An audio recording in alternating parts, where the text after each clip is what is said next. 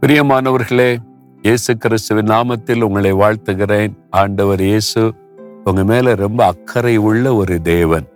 உங்களுடைய வாழ்க்கை குறித்து வேலையை குறித்து உங்களுடைய சரீர சுகத்தை குறித்து உங்களுடைய குடும்பத்தை குறித்து அக்கறை உள்ள ஒரு தேவன். உண்மையாவா? அதனால தானே ஆண்டவர் பேசுறார் உங்கள்கிட்ட தினமும். அதனால என் மேல இவ்வளவு அக்கறையா இருக்கிற இயேசுக்கு ஸ்தோத்திரம்னு சொல்லுங்க. அக்கறையாக இருக்கிறான்னு என் வாழ்க்கையில் ஒரு உயர்வையும் காண முடியல. இப்படியே தான் இருக்கிற லைஃபு அப்படின்னு நினைக்கிறீங்களா? எல்லாத்துக்கும் ஒரு காலம் இருக்குது.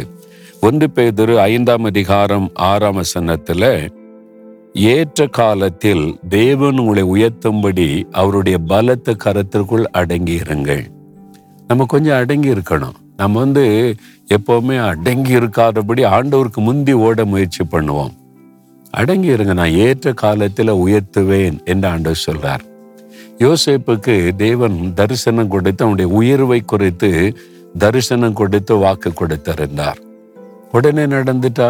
இல்லை கிட்டத்தட்ட பதிமூன்று வருஷம் அவர் காத்திருந்தார். அதுக்கு பிறகுதான் ஆண்டவர் எகிப்து தேசத்துல எவ்வளோ உயர்ந்த இடத்துல வைத்து தேவன் கனப்படுத்தினார் பாருங்க. அது வரைக்கும் பொறுமையா இருந்தார். சில பாடுகள் வந்தது. அபாண்டமான பழி சுமத்தப்பட்டார் சோதனை நெருக்கங்கள் வந்தது. அதுக்கு மத்தியில அவர் பொறுமையா காத்திருந்ததுனால தேவன் ஏற்ற காலத்திலே உயர்த்தினார். எஸ்தருடைய வாழ்க்கையை பாருங்க தாய் தகப்பனை இழந்து நிறைய நேரத்துல வருத்தப்பட்டிருப்பா. எங்க அப்பா இருந்திருந்தா அம்மா இருந்திருந்தான்னு சொல்லி.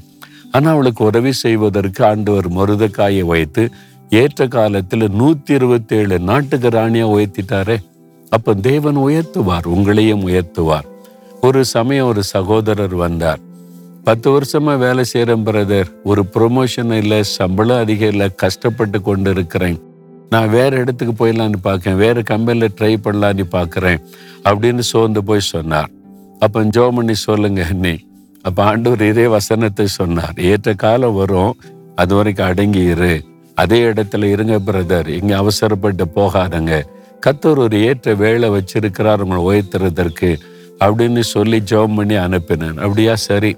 நான் அதே இடத்துல இருக்கிறேன்னு கொஞ்ச நாள் கழித்து திரும்பி வந்தார். தேவன் நான் எதிர்பார்த்த அளவுக்கு என்னை உயர்த்திட்டார். சம்பளம் கொஞ்சம் கொஞ்சமாக உயரும்னு எதிர்பார்த்த டபுள் மடங்கு எனக்கு சம்பளம்.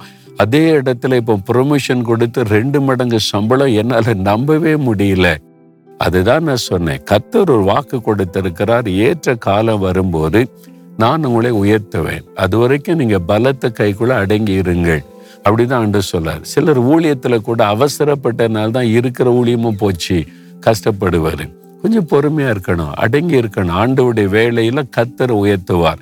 நீங்களே உங்களை உயர்த்துக்களை முயற்சி பண்ணீங்கன்னு வைங்க அவ்வளவுதான் இருக்கிறதும் போயிடும் அதனால தேவனுடைய கரத்திற்குள்ள அடங்கி இருந்தால் ஏற்ற காலத்தில உயர்த்துவாராம்.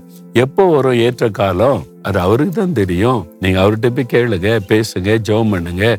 ஏற்ற காலத்துல உயர்த்துவ நீங்கள் ஆண்டவரே என்னை தாழ்த்தி ஒப்பு கொடுக்குறேன்னு சொல்லுங்க. நீங்க ஒப்பு கொடுத்துட்டா சீக்கிரம் அந்த காலம் வந்துடும் நீங்க ஒப்பு கொடுக்க வரைக்கும் அவர் காத்திருப்பார். சரியா? இன்னைக்கு ஒப்பு கொடுத்துறீங்களா ஆண்டவரே நீங்க என்னை வச்சிருக்கிற இடம் நீங்க வச்சிருக்கிற ஆசீர்வாதம் எல்லாவற்றிற்காக ஸ்தோத்திரம். நீங்கள் ஏற்ற காலத்தில் என்னை உயர்த்துவீங்க. அது வரைக்கும் நான் பொறுமையாக அடங்கி இருக்க காத்திருக்க எனக்கு கிருபை கொடுங்க. இயேசு கிறிஸ்துவின் நாமத்தில் ஆமேன் ஆமேன்.